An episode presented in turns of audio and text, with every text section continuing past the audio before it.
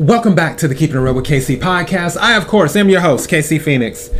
You know, I really, really wish people would leave the animals alone because this is too much of a trend. So, in the UK, apparently, because they're talking about pounds, this lady, whoever she may be, decided to take an alligator egg. Now, how she was able to hatch this egg is beyond my comprehension. I guess she was on Google or something. No, Google wasn't even was Google wasn't even in existence 20 years ago, I think. What Good lord. I don't know how she figured out how to hatch this egg, but apparently the egg hatched and she kept the alligator as a pet for 20 years.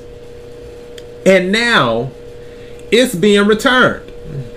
But this is the thing after stealing an alligator, allegedly, and keeping it as a pet for 20 years, do you know how much her fine is? They're, they're looking to charge her a fine. Do you know how much it is? We'll discuss that in a second. Let me show you the footage of them returning the alligator. And the alligator's name is Tiwa, as you can see on the video.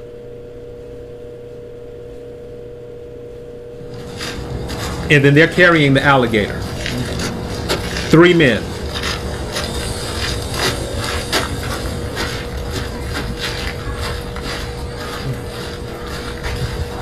And there's the fine.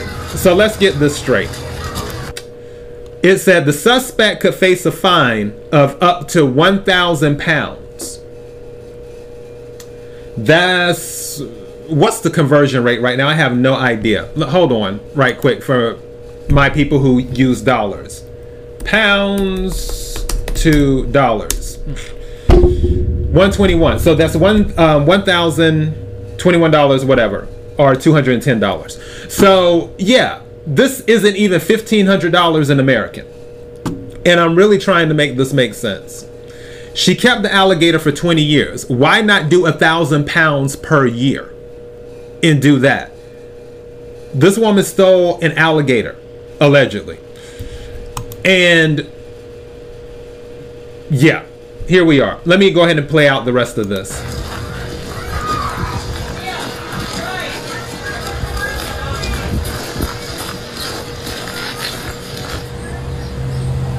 And then the alligator is getting back in the water after it is returned, swimming off. So, my question is this What is it about animals and especially exotic animals like alligators, um, Komodo dragons, iguanas, pythons, so on and so forth, bears, you know, because I consider a bear an exotic animal too, or should I say an exotic pet.